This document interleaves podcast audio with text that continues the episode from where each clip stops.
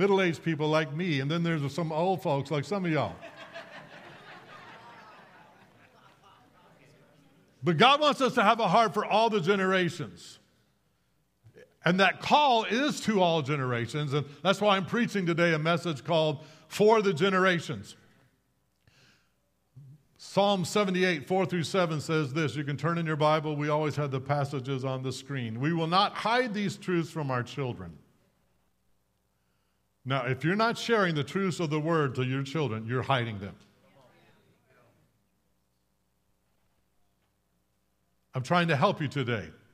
Your children are bombarded daily with messages at school, on TV, in music, in social media, and all of those the enemy uses. I'm not saying all of those are demonic, they got, they're used for good too. But the enemy is right there in there trying to send messages to them. And if you're not helping them filter out what is right and wrong, if you're not finding out what they're learning, who they're talking to, who, what they're watching, what they're listening to, if you're just going through life not intentionally sitting down with them on a regular basis, teaching them the Word of God, you are hiding these truths from them.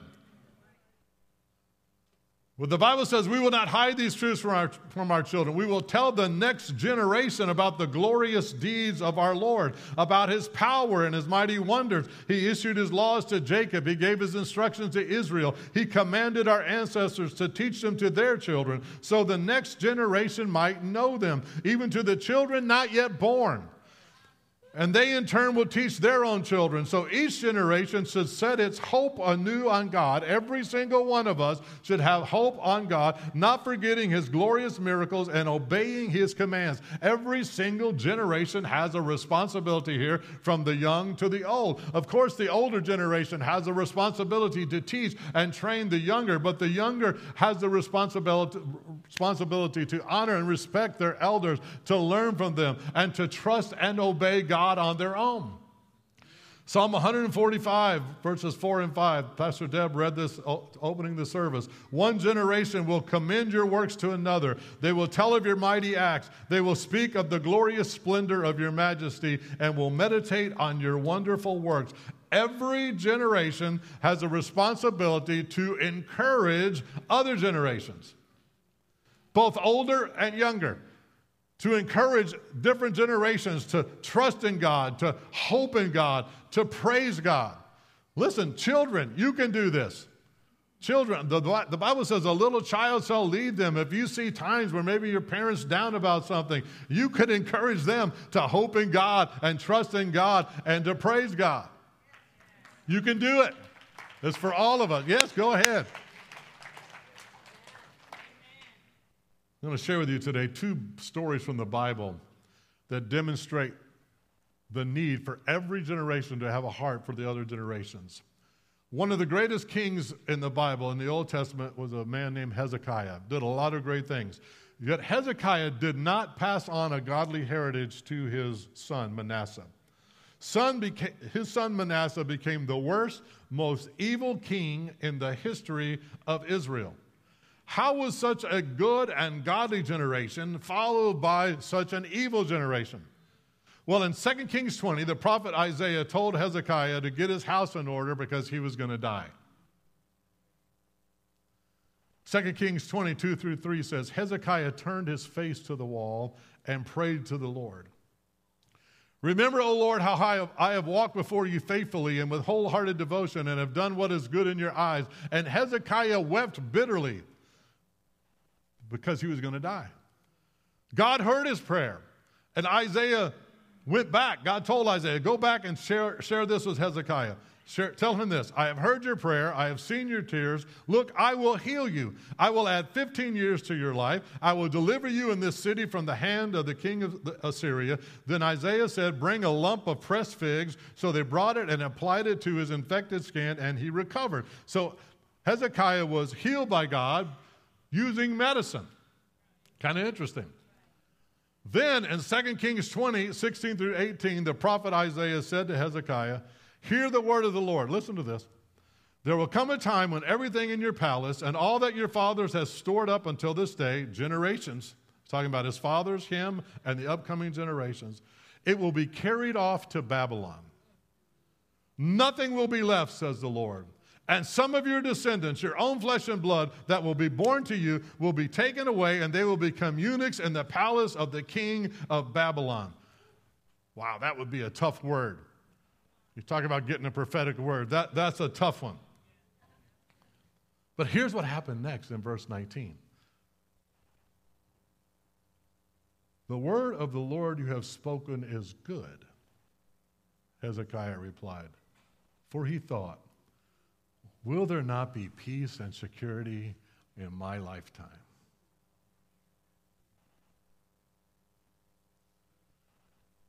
Wait a minute.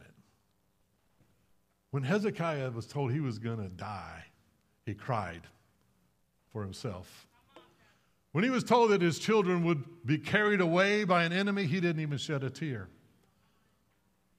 When he was told he would die, he prayed to the Lord. When he was told his children would be made slaves, he uttered not a word.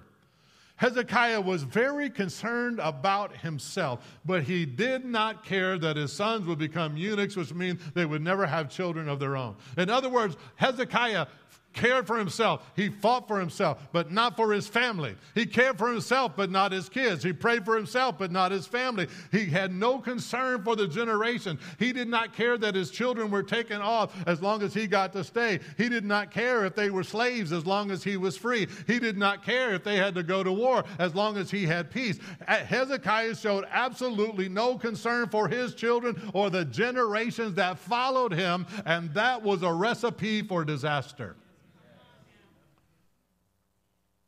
His son became the most evil king in the history of Israel. Hezekiah did not care what happened to the next generations. Listen, and it's still a recipe for disaster today. If parents aren't caring about the future of their children, if older generations are not caring about younger generations, the same thing can happen to our families our church when there's no care for anybody but self. As long as I'm taken care of, as long as God's blessing me, I'm good. Those young ones, they're on their own. Story number two. 1 Kings 11 records the death of Solomon. Solomon was the son of David. He had a son named Rehoboam who became king of Israel after him. 1 Kings 12 1 says, All Israel gathered to make him king. All of Israel. The leaders of the people and the people of Israel said to Rehoboam in verses 4 through 19, Your father was a hard master. Lighten the harsh load, harsh labor demands, and heavy taxes that your father imposed on us. Then we'll be your loyal subjects. Rehoboam replied, Give me three days to think about, think this over, and then come back for my answer. So the people went away. Then King Rehoboam discussed the matter with the older men who had counseled his father Solomon. What's your advice? He asked them. How should I answer these people? The older counselors replied, If you're willing to be a servant to these people today and give them a favorable answer, they will always be your loyal subjects. But Rehoboam rejected the advice of the older men and instead asked the opinion of the young men who had grown up with him and, and were now his advisors. What's your advice? He asked them. How should I answer these people who want me to lighten the burdens imposed by my father? The young men replied, This is what you should tell those complainers who want a lighter burden. My little finger is thicker than my father's waist. My fa- father's laid heavy burdens on you, but I'm going to make them even heavier. My father beat you with whips, but I will beat you with scorpions. Three days later, the people came back to hear Rehoboam's answer and decision about what they requested. But Rehoboam spoke harshly to the people, for he rejected the advice of the older councils and followed the advice of the younger advisors. He told the people, My father laid heavy burdens on you, but I'm going to make them even heavier. My father beat you with whips, but I will beat you with scorpions. So the king paid no attention to the people. When all Israel realized the king had refused to listen to them, they responded, Down with the dynasty of David. We have no interest in the son of Jesse. Back to your homes, O Israel. Look out for your own house, O David. So the people of Israel returned home, but Rehoboam continued to rule over the Israelites who lived in the towns of Judah. And to this day, the northern tribes of Israel refuse to be ruled by a descendant of David. Hezekiah had showed no concern for younger generations. Now, Rehoboam showed no concern for the older generations.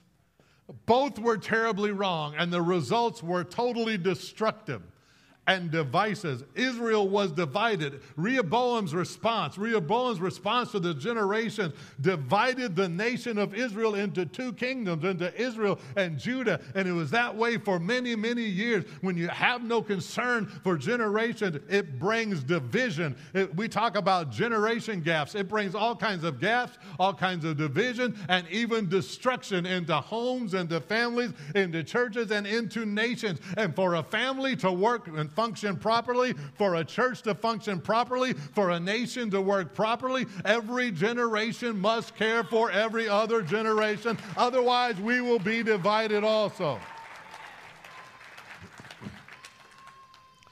So, I'm going to give you three things quickly that we can do to fight for the generations. Number one, being for the generations means we must care for all generations. All generations. How do we do that? By telling them we care by showing them we care. Listen, what we say to each other is, is so vitally important. Proverbs 18 21 says, death, death and life are in the power of the tongue. You know that you've been built up by people, by their words, and you know you've been torn down by people's words. You know people have spoken life to you, and what they've said has spoken death to you. So I want to ask you are your words consistently bringing life to other people? Are your words consistently building other people up uh, uh, in your family, in your marriage, in your relationships, in the church, in your workplace? Are you speaking life or death to the generations? Are you speaking blessings or curses? And listen, it's so easy to get into the habit of disrespecting other generations. And I'm not just talking young people disrespecting the old. Older people can disrespect the young. It, it's easier for some old, it's easy for some older people to write off millennials and younger generations and just rag on them all the time. But we've got to determine, and we've determined here to never give up on them and to always speak life to them. And then some younger generations are writing off the older generations instead of respecting them and learning from them. 1 Timothy 5 1 through 2 says, Never speak harshly to an older man but appeal to him respectfully as you would your own father. Now, if you're talking back to your father and disrespecting your father, that's another problem. And parents, if you're not dealing with this at home, if you're allowing children to talk disrespectfully to you at home, they're going to carry that on out in their life, and they're going to have a hard life because they've never learned how to respect authority, honor authority, and speak right to people over them. And, and they're going to, somebody somewhere, sometime, will get through to them. But it may be tough getting through. Talk to a younger man as you would your brothers. Treat older women as you would your mother. Treat younger women with all purity as you would your own sisters. Now, obviously, that assumes you're treating your mom and your dad and your sisters and brothers right. You might need to start right there. And parents, we've got to model that. And the way we treat each other, and the way we treat them, and the way we treat other people. God wants every generation to respect and love other generation. What are you saying uh, if you're a, an adult with children? What are you saying about your parents? How are you treating your parents in front of your children? All of us have a responsibility. First Peter 5 5 says, Young men, be submissive to those who are older. All of you, all of you, clothe yourselves with humility toward one another, because God opposes the proud but gives grace to the humble. Now, what do you think happens if God opposes you? You lose. Every single time. God will always win. And the Bible says that God opposes prideful, boastful, arrogant people.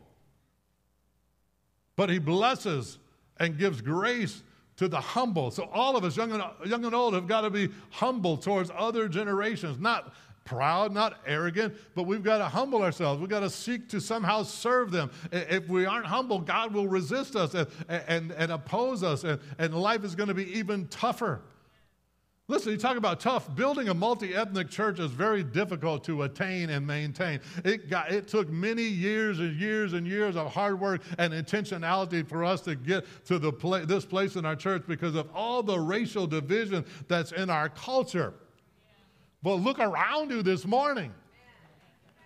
See what the Lord has done. Now, let me tell you, being a multi generational church is also hard to attain and maintain.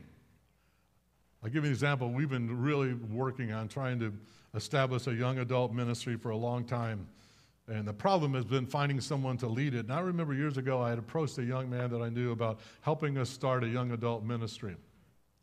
He refused to do so immediately, and, and, I, and I asked him why. And here's what he told me He said, Pastor Joe, most people his age, my age, he said, he's in his 20s, most people my age don't want to attend church with older people. They want to attend church with people their age. I'm like, what?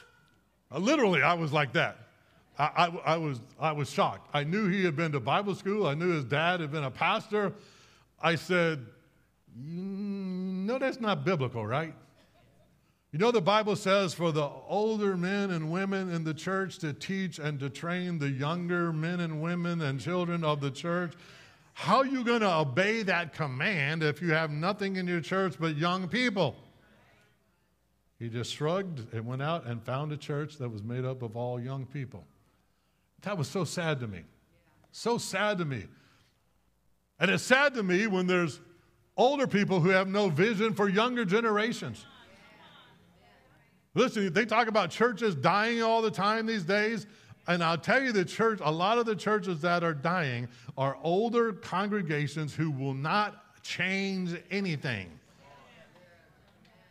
We've been doing it this way since my grand great grandpappy started this church 100 years ago, we've been doing the same thing, singing the same songs in the same way, with, and we're not going to change anything. They selfishly hang on to old traditions, old song styles, old ways of doing church, and the, as a result, their churches are dying. I am so blessed by the older generations of Grace Fellowship Church.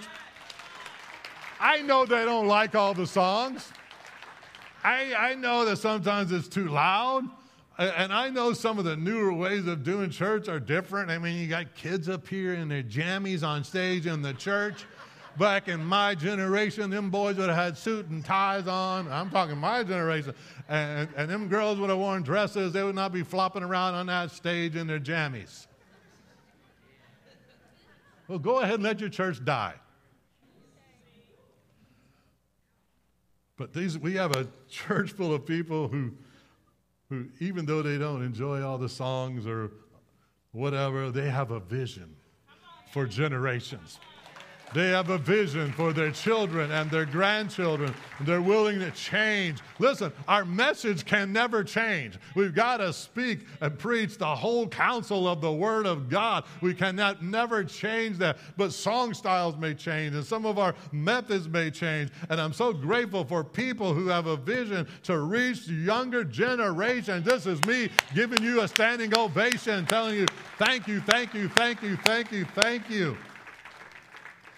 Older people, part of your mission is to love and mentor the younger ones. And younger folks, part of your mission is to love and respect the older ones. We do that again by telling them and showing them that that's how we close the generation gaps. We've got to get to know each other. So, number two, being there for the generations means uh, being for the generations means being there for the generation. That requires taking some time to get to know some people from different generations. Just as we've preached many times about, hey, get to know somebody of different different ethnicities in the church.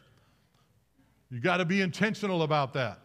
You got to be intentional. Same thing about different generations. Take some time to get to know some other generations in the church. Just ask them about themselves and, and try to get into the, their world. And this is true for families too.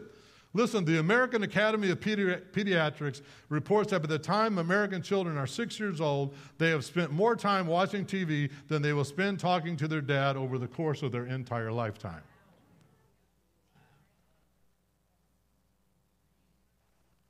Listen, people today know the value of time, and so love many times is spelled to people T I M E. Time equals love. They know if you're giving them their time, they're giving them attention to any generation, to children especially. Love is spelled T I M E. Don't buy into this myth of, of quality time over quantity. Child needs both. Some parents are so busy with what they do for their families that they have no time to spend with their families. Listen, you can do this. You can carve out some time for each child to enter their world, find out what they like, what they like to do. Don't be like the guy who said, Well, I need to be more involved in my children's lives. He has four kids, so uh, now all of a sudden he had four caddies on the golf course because he was going to do what he wanted, and they just tagged along. Find out what they like to do. Get into their world. Show them how special they are to you. Fight for your family and be there for them. And in the church, I encourage older generations get involved in ministering to younger generations, children, youth, young adults, new believers. I think of me growing up, some of the greatest teachers I had were, were older saints in the church. It's a biblical principle found in 2 Timothy 2 2. You have heard me teach things that have been confirmed by many wit- reliable witnesses. Now teach these truths to other trustworthy people who will be able to pass them on to others. God thinks generationally. Somebody passed something on to you, you pass it on to somebody else who will pass it on to somebody else. That's four generations right there. That's how God thinks, and so must we. Every one of us has a responsibility to disciple other generations. Thirdly and lastly, being for the generations means that we offer prayer for all generations. Deb and I started praying for our children before we ever had any children, before they were ever born. Because we knew we weren't smart enough or strong enough or wise enough to raise them without God's help. And I can tell you with certainty that will not win this fight for the generations without prayer. James 4 2 says, You have not because you ask not. There's battles we haven't won because we haven't prayed about it. There's supernatural power that's not been released because we haven't prayed about it. Excuse me. And winning your fight for your family and the generations requires the supernatural power of God. You can't do it on your own. And the only way to tap into that is through, through prayer and praying for your children. Listen, it's a lifelong necessity. I love calling my dad. He's 92 years old. I call him every week, and every time he tells me, I'm praying for you. I'm praying for Deb. I'm praying for your church. I'm praying for your people. I'm praying for Jason and Kristen and all the grandkids. I call them by name every day. I, I, I love that. Still doing it. Some of you haven't even started doing it. You've got to be persistent in praying. If you're not praying for your family, you got to start. If you're not play, praying for generations, you got to start. Listen, it, you might not care enough to pray. And if you don't care for the generations, here's the prayer to start with. Here's a prayer. Malachi 4, 5, and 6 says, I will send you the, this is like the last verses of the Old Testament. I will send you the prophet Elijah before the great and dreadful day of the Lord comes. He will turn the hearts of the fathers to the children, the hearts of the children to their fathers, or else I will come and strike the land with a curse. Listen, this is pretty serious to God. And if your heart is not for other generations, if your heart, fathers and mothers, is not turned towards your children, if your heart, children, is not turned towards your parents, if it's turned away from your parents, listen, we all got to be praying, God, turn my heart God, change me. Change my heart, Lord. Give me a heart for my family. Give me a heart for my spouse. Give me a heart for my children. Give me a heart for my parents. Give me a heart for future generations. Eh, eh, we've got to do this. And, I encourage you to pray for the generations in our church. I encourage you to get involved in ministry to generations in our church. We have children's ministry, we have, youth ministry. Be praying with us over a young adult ministry. We've all got a responsibility in praying for these generations. Takes all of us to make church work. It takes all of us to make family work. So I encourage you, to take an interest in other generations. I'm going to close with this story. Nehemiah was a man who went to Jerusalem to help people, the people of Jerusalem, because the walls had fallen down and the enemy could come and go as he pleased. Listen, this is a description of some of our families. The walls are torn down, and the enemy has total access. The families are so broken, the enemy has total access to come and go as he pleases. People of every generation have broken places that allow the enemy in. And so when Nehemiah saw this, he cried out to God. He was, he was in exile in another land, and he got permission from the king to go back to Jerusalem to build the walls. And when he started rebuilding, all the enemies in the land came out against him. Listen, you start fighting for your family, the enemy's going to hate it. Do not be surprised. When we're building up generations in the church, the enemy hates it and will try to stop us. And when enemies came against Jerusalem, Nehemiah said in Nehemiah 4:14, "Don't be afraid of them. Remember the Lord who is great and awesome and fight for your brothers, your sons, your daughters, your wives, and your home. Are you fighting for your brothers and your sisters and your mother and your father and, your homes and your marriages? Are, are you fighting or are you living in fear or you're not even aware or are you unconcerned? And verse 17 says, They did their work with one hand and held a weapon in the other. Listen, we have an awesome God, but He's got work for us to do and requires us working with one hand and warring with another. Working with one hand and warring with another. If you build anything great, it takes work and warfare. If you build, it takes work and warfare to build a church. It takes work and warfare to build a family. It takes work and warfare to build a business. It takes work and warfare to build a marriage. And you might not know how to war for your family, but you can start by saying this on a regular basis out loud Devil, you can't have my family. You can't have my children. You cannot have the future generations. And I encourage you to pray the word of God. I'll give you some verses. Uh, pray the word of God because Jeremiah 1:12 says, God says, I'm watching over my word to perform it. So you remind God of His word and you listen to the word of the Lord, not the word of the enemy, because the devil will try to tell you, oh, well, that child, they can never learn.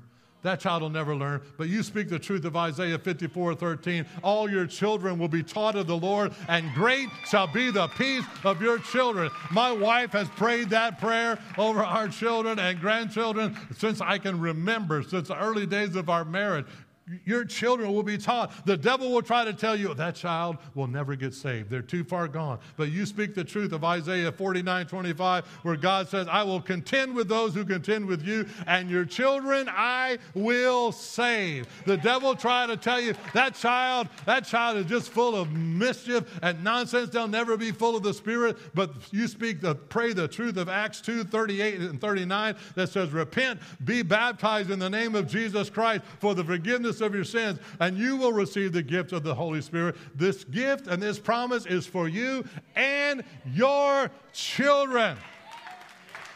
And the devil may try to tell you your children will never ever serve the Lord, but you speak the promise of Joshua 24 15. You stand on it. As for me and my house, we will serve the Lord. I might not have seen it happen yet. I might not see it happen right now. It might not happen next week or next month or even next year, but I'm not giving up. I will always care for my family. I will always care for the generations. I'll always be there for them. I will always be in prayer for them them. As for me and my house, I'm going to war. I'm going to have working in one hand and warring with another. And as for us, we will serve the Lord in Jesus' name. Hallelujah. Amen.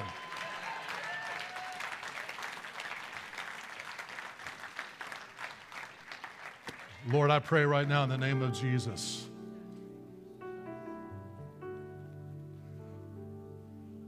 For those who are unconcerned, and uncaring about other generations. God, forgive us. Lord, forgive us. have mercy on us. Be gracious to us. And we pray what your word said in Malachi 4 that you would turn, Lord, turn the hearts of fathers and mothers to their children. Turn the hearts of children to their parents. Forgive us for the other things we've turned to, for other sources we're looking to, for other wisdom we're trying to find. Forgive us, oh God. Help us turn first and foremost to you, O oh Lord. Lord, I pray for those who've fallen away from you or not close to you like they once were, God, that you would draw them right now. Draw them right now. For those who've never given their heart and life to you, draw them right now, Lord. Convict them of their need for you. Give them godly sorrow for sin and, and, and re- grant them repentance, O oh God, and faith. For those who are empty, I pray you would fill them with your spirit. For those who are hurting, I pray you would heal them. For those who are bound up or addicted by something, I pray you would set them free. God, forgive us for the walls that are down in our marriages and families and church. God, show us any areas where the walls are down that we need to rebuild so the enemy has no access. Show us doors we need to shut and doors we need to open. I pray it in Jesus' name. Amen. We ask you all to stand. To ask our